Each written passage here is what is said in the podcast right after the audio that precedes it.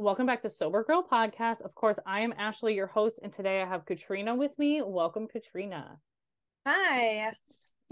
So happy that we finally got this together, and thank you. I was sick for the past week and a half with no voice, so we had this scheduled a couple times and I had to move it, so I appreciate your patience with that. So let everybody know what your recovery or sober date is, in whichever label you prefer. Okay, so my strict sobriety date is February 7th, 2022. So I'm a little over a year right now. I would say I've been sober curious since 2018. And I have gone on spurts of 100 days. And for some reason, that was the magic number where I was like, I can drink now and just quickly go downhill. So I'm totally sober, completely clean right now, which is great. Yeah, that's awesome. So at that 100-day mark, can you explain kind of where that thought was? What thoughts kind of came into your mind for you to be like, okay, I'm done now? Yeah, I feel like the term pink clouding, in sobriety gets, I was like, oh, I'm going to stop drinking after 30 days, I was on a high. I was like, I'm so cool. I can do this. This is great. This is me. And I was just really set that my life was so good without alcohol. And then I was like, oh, I didn't actually have a problem. Alcohol didn't actually affect me. I never have been arrested or got a DUI or anything like that. So I was like, I can handle it. And then I would just have one or two, and quickly that would spiral because I'm not the person that can have one or two drinks. And it would, it probably happened 4 times. And it started off with me just saying, oh, I'm allowed to have a beer or just wine or just this or just that. And it would just really heavily downfall. So now, do you consider yourself in those moments, from what you explained, it more seems like you were a binge drinker than an everyday drinker? Yeah, I think so. Because I really didn't have to drink every day, and I didn't like drinking alone. I'm not one of those people that hid it, I guess. I liked drinking with my friends or with people. I've always been obsessed with Paris Hilton 2000s and Snooki and all these people, so I liked that party girl image really resonated with me. So I feel that had something to do with it, because I never wanted to have a glass of wine with dinner or go on a date and have a drink. I wanted to go to a club or a dive bar and drink till 3 a.m. and make sure people knew I was drinking and I was having fun and I was so funny, even though in reality I was definitely not fun. Yeah, so once we get to that point, none of us are. Now, do you remember when you had your first drink, how old you were? Yeah, I was 13 when I did. My parents are chronic partiers. They are I would describe as functioning alcoholics. There's, again, no arrest, nothing. It was very normalized growing up. They always had the funnest parties growing up. They had this huge party every summer. Last year they had their last one, so they did it for 30 years. So we had a fully stocked bar of liquor in the basement, and then my dad's a Busch Light guy, so there was always Busch or Busch Light in our fridge.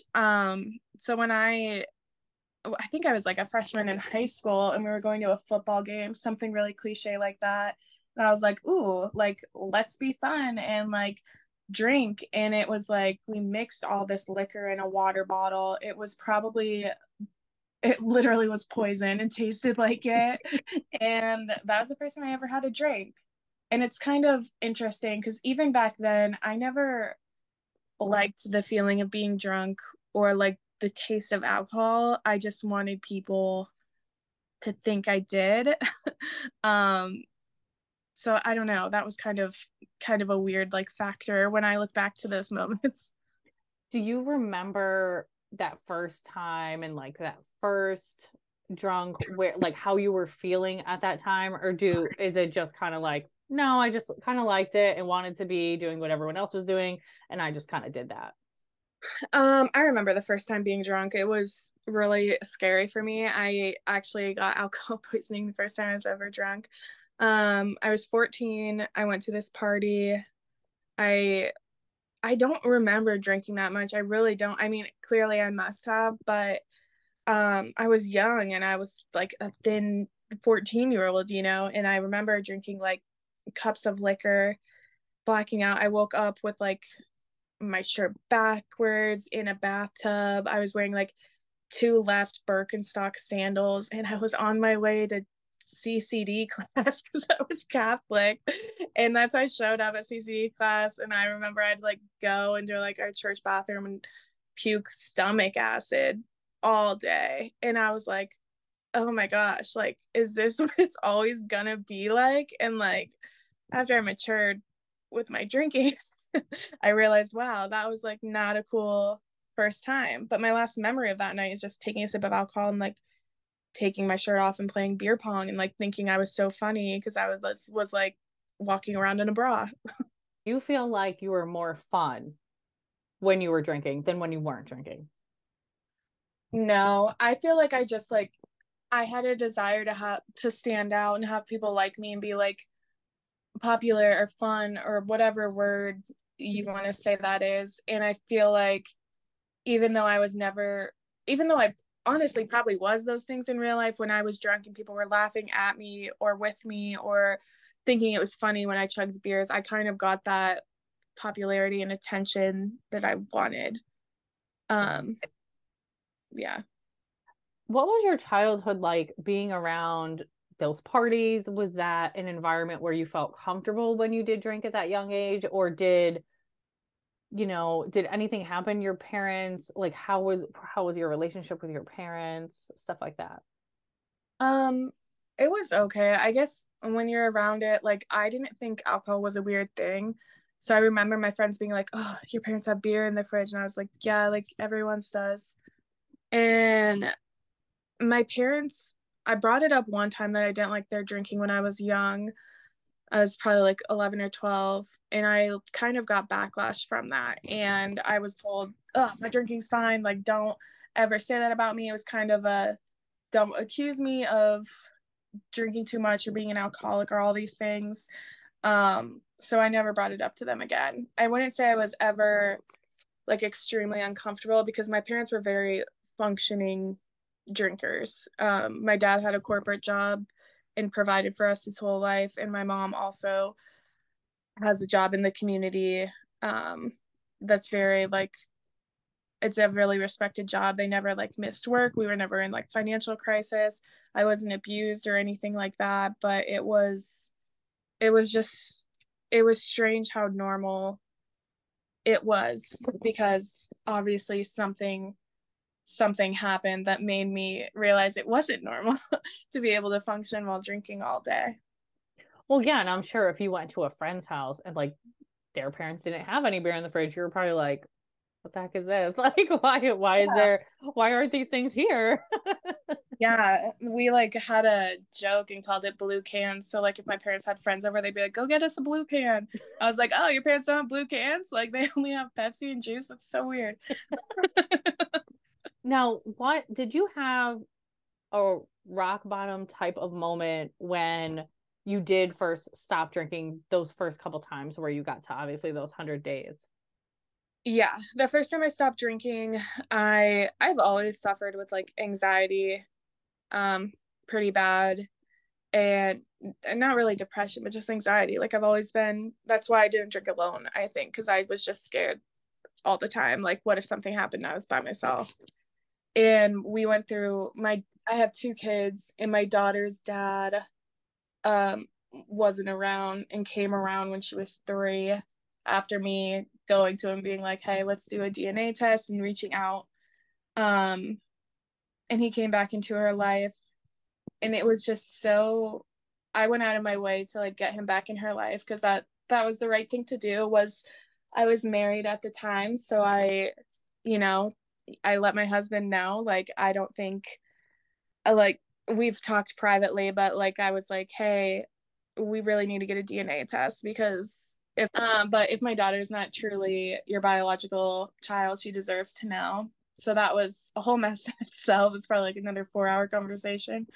But her dad started coming around. Her dad's just not, I've been friends with him since I was 14, so I've known him, but she was the result of a one-night stand, so I didn't ever picture my life with this person. I never wanted my life with this person, and now I had to coordinate him into her life, and that was just really hard, because I see like the good potential that he has, and I also see all of his faults, so it was just really, really hard. And I remember we went to a bar one time, and it was a weird time too, because me and my husband were separating at that time. And I was like, oh, like she's his dad, maybe I should try with him.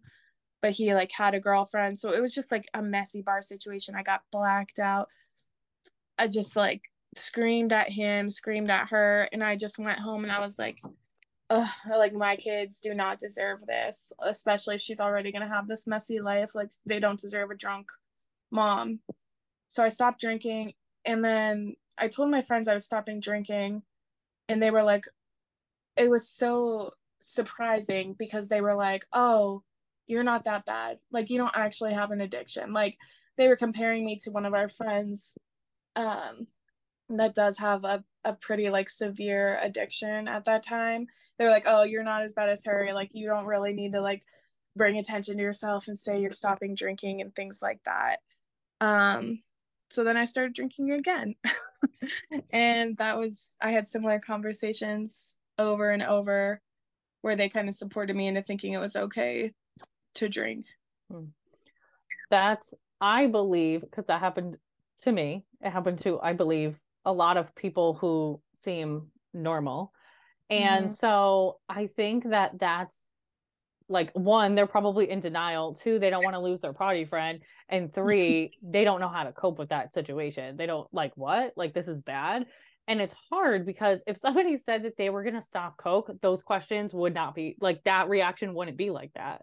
So it always brings me like to those situations. Like, maybe I just need you to support, even if I wanted to stop drinking for 10 days, like I would hope that my friends would want to support me in that. Right. So it truly, when you get sober, it really just weeds out like so many people, because you realize who were your real friends, who were just the friends around because you were going out and partying with them. And that's a hard thing to realize while you're also in this really emotional place.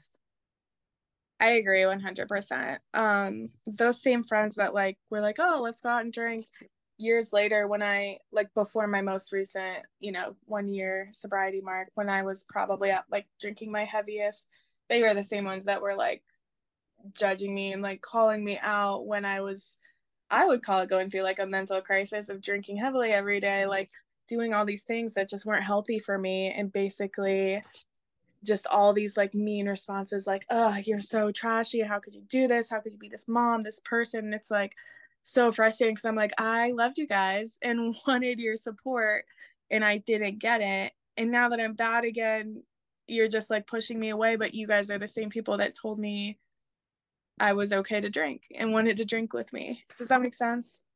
Absolute sense. Absolute sense. Now, do you feel like part of your decision to stop was because of your kids? Like, what kind of mom were you? Did you kind of like just go out at night, maybe when you didn't have them? Because obviously you said you separated, so your husband is the father, or your ex-husband is the father of one of the kids. So did you just do it when they were at their dad's houses, or did you have like a routine where you just like mom wine culture, where it's just like, okay, they're in bed and I can do my thing now?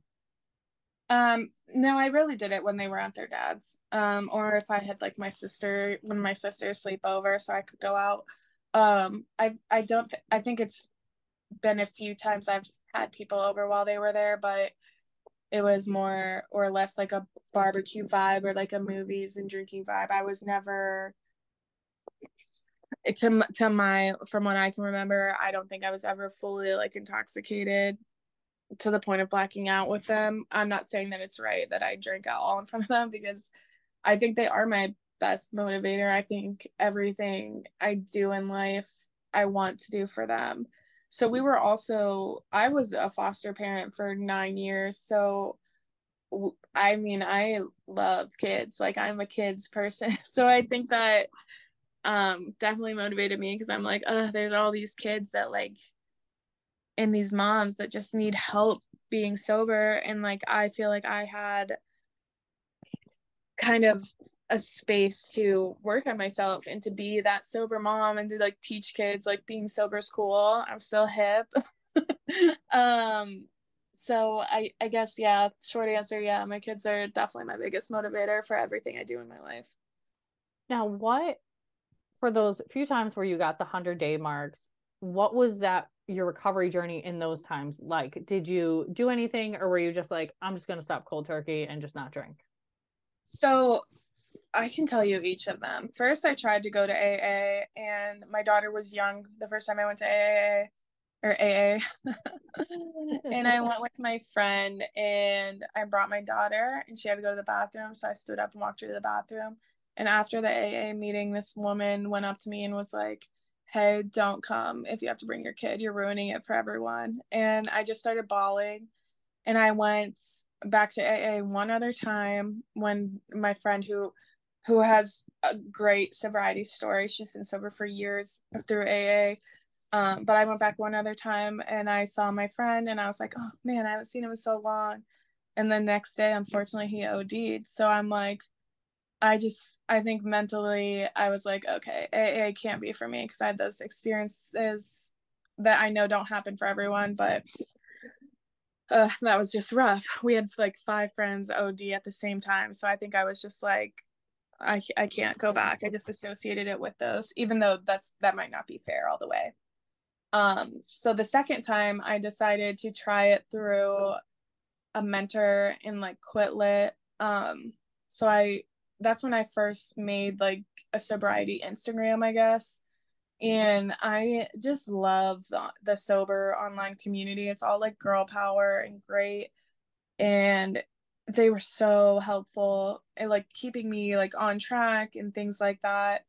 But I didn't really have any real life sobriety friends, I guess. So, you know, like I said, after that 100 days, it was just, I was working again. I was a single mom at the time and just trying to get through my work day. And like, I worked with a bunch of 20-year-olds that like wanted to like go out for drinks after. So I just got sucked back into that lifestyle. So I never really had like a true sobriety coach or anything. It was just people I reached out to online, and QuitLit is my favorite thing. I love books. I think books are great. I think there are so many good stories, so many like good authors out there that really helped. Like, I don't know, there's a ton. I read this book, it's called Sober as Fuck, and she's like a hairdresser, and I was a hairdresser at the time. And so like that one, I was like, ooh, I like this book. And then I was like, oh my gosh, there's more books like this. Like, I didn't know people wrote about that or like had stories like mine. But I noticed each time I only stopped drinking. Like, I wasn't really working on myself. I just was like, okay, no drinking. I'm just not going to drink alcohol. And that didn't work for me. And this last time I was like, why do I keep going back? Like, I didn't really say, hey, I'm not going to drink again. I was just like, I don't want to drink today. And then I was like, why don't I want to drink today? Oh, it makes me feel this way. And then I started going to therapy and working on myself and like trying to recover. And I realized, you cannot be sober without recovering. You can't recover without being sober. I think they're sisters. I think they're best friends. I think you need both to be successful at whatever your relationship with alcohol. Because like, some people may not be like me. They might not want to be completely sober. They might still want to smoke or like, you know, drink in moderation. Whatever it may be is completely fine. But I really think you need to focus on recovering more than anything, because you need your mental health is like the gateway drug of everything. You really need to make sure you're taking care of that if you want to level up your life in other areas. Oh, absolutely. So to what you first said about AA, I had a horrible experience. And I was really like mildly traumatized from my experience. and literally never went back. Now, a lot of my story is a lot different than most people's story. So I was in jail for 4 months. The day I turned myself in and went to jail is my sober date. So it took me a couple years to even want to celebrate it. And then basically I got out of jail and slowly integrated like people back into my life. And every single person told me I needed to go to AA. And it was really upsetting because I'm just like, I did a lot of work by myself because the system doesn't do anything for you while I was in jail. And then when I got out of jail, I knew I just had to keep a routine. And then as long as I kept a routine, I would be okay. But really, like that day, I never wanted to drink again. I haven't wanted to drink since that day. So it's kind of different, but I think it's because I went to like that root of the problem. Like I sat there and I was like, this is emotional for me.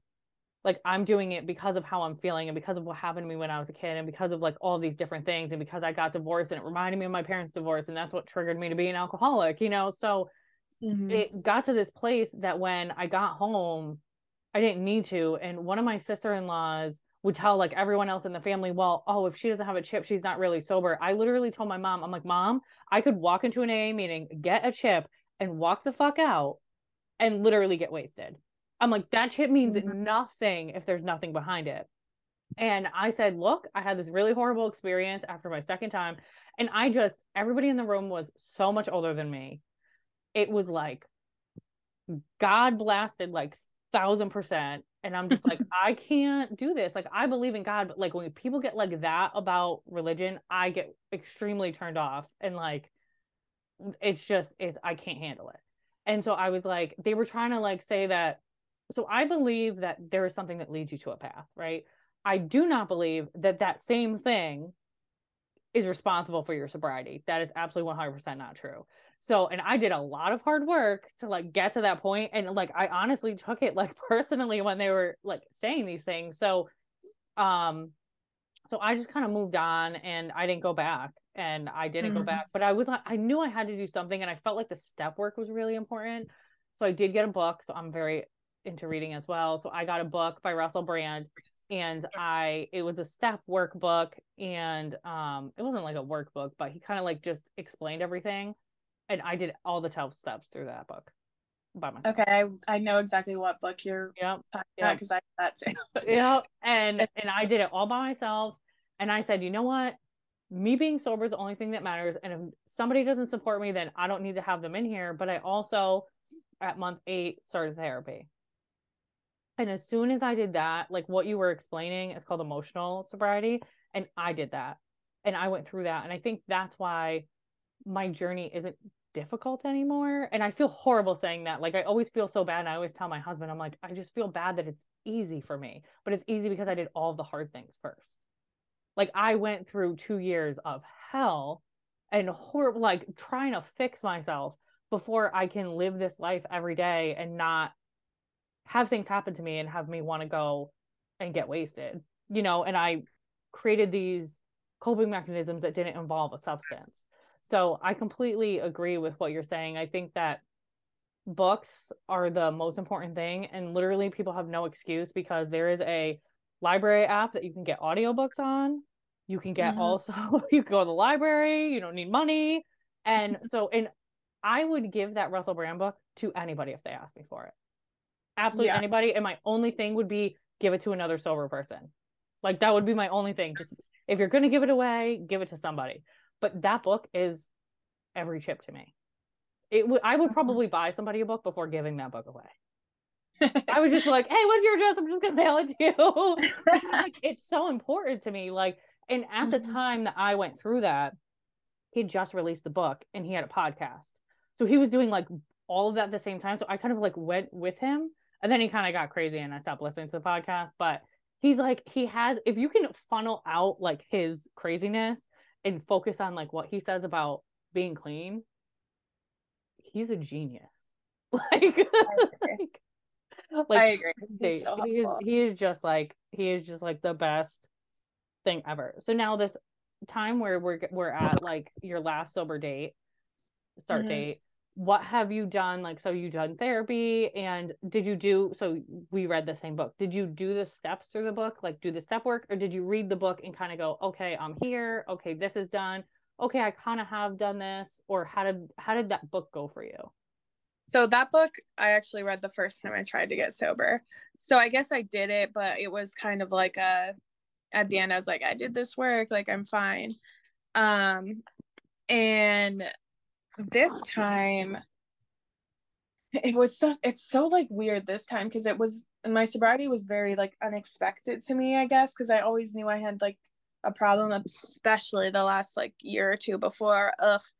I got divorced. I was in like a short-term relationship that broke up, and it like wrecked my soul. So I just knew, I wasn't respecting myself. I knew I needed more. And I was so mentally sick. Like, I was hospitalized for my anxiety. I was just so mentally not right. I was getting off my anxiety medicine, and I was just like feeling everything without any blockage for the first time in a long time. And I was like, wow, like I am so sick. How am I going to go out and do these things? Like, I need to take care of myself. So I kind of, I guess, really did some self-reflection even before I went to therapy. For the first like 3 months, I was so, the 100 days, because I was scared. I was like, once I get 100 days, I'm gonna like, yeah, like, in there, where like every day I was like, okay, did I want to drink today? Did I actually want to drink today?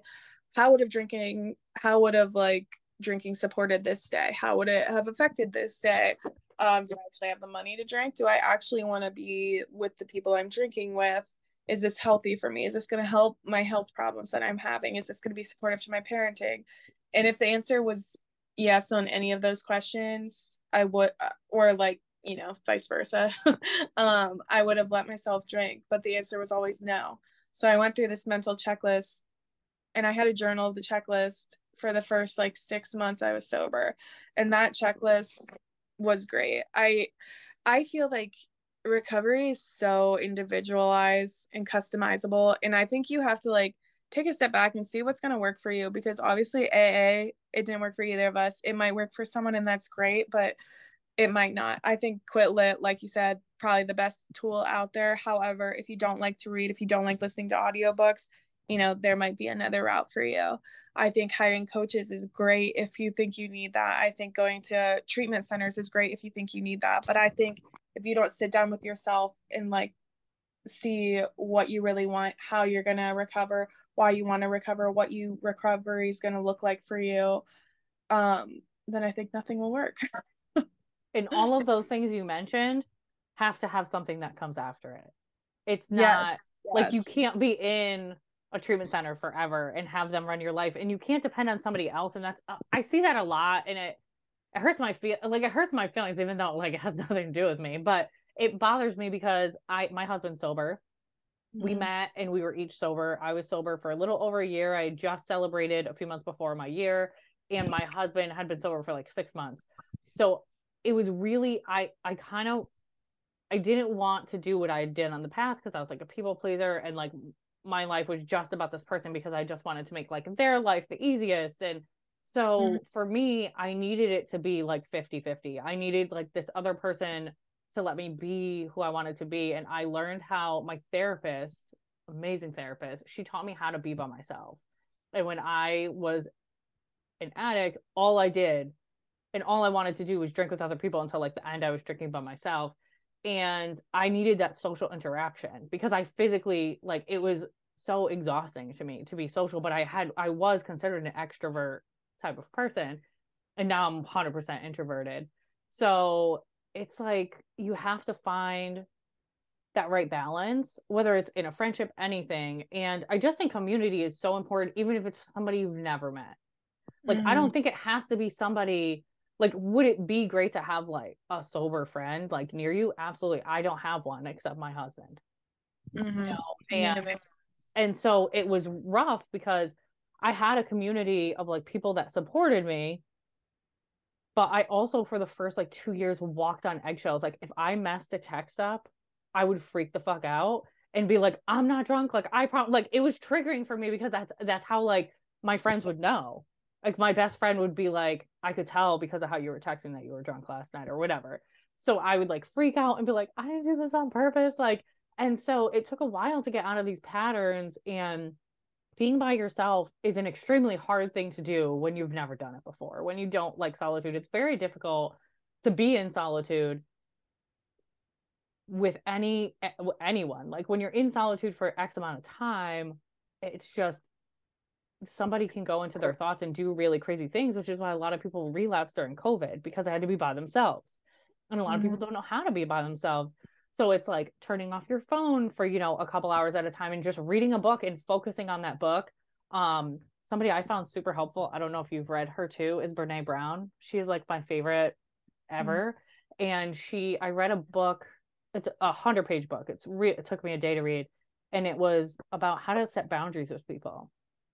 And it was like the best thing ever. And she had a Netflix special that just came out, and it kind of like went with the book, and it was the best thing ever. And it's like, we need these things that we need to find different ways to do so many different things. And also we feel differently. Like I feel differently. Like I can't, like I was an emotional drinker. So when emotional things happen, I isolate and shut down, because that's what I did in my recovery. So like in the beginning of my recovery, that's what I did. So I just like kind of shut down and can't deal with anything. Like, I'm like, no, I'm good.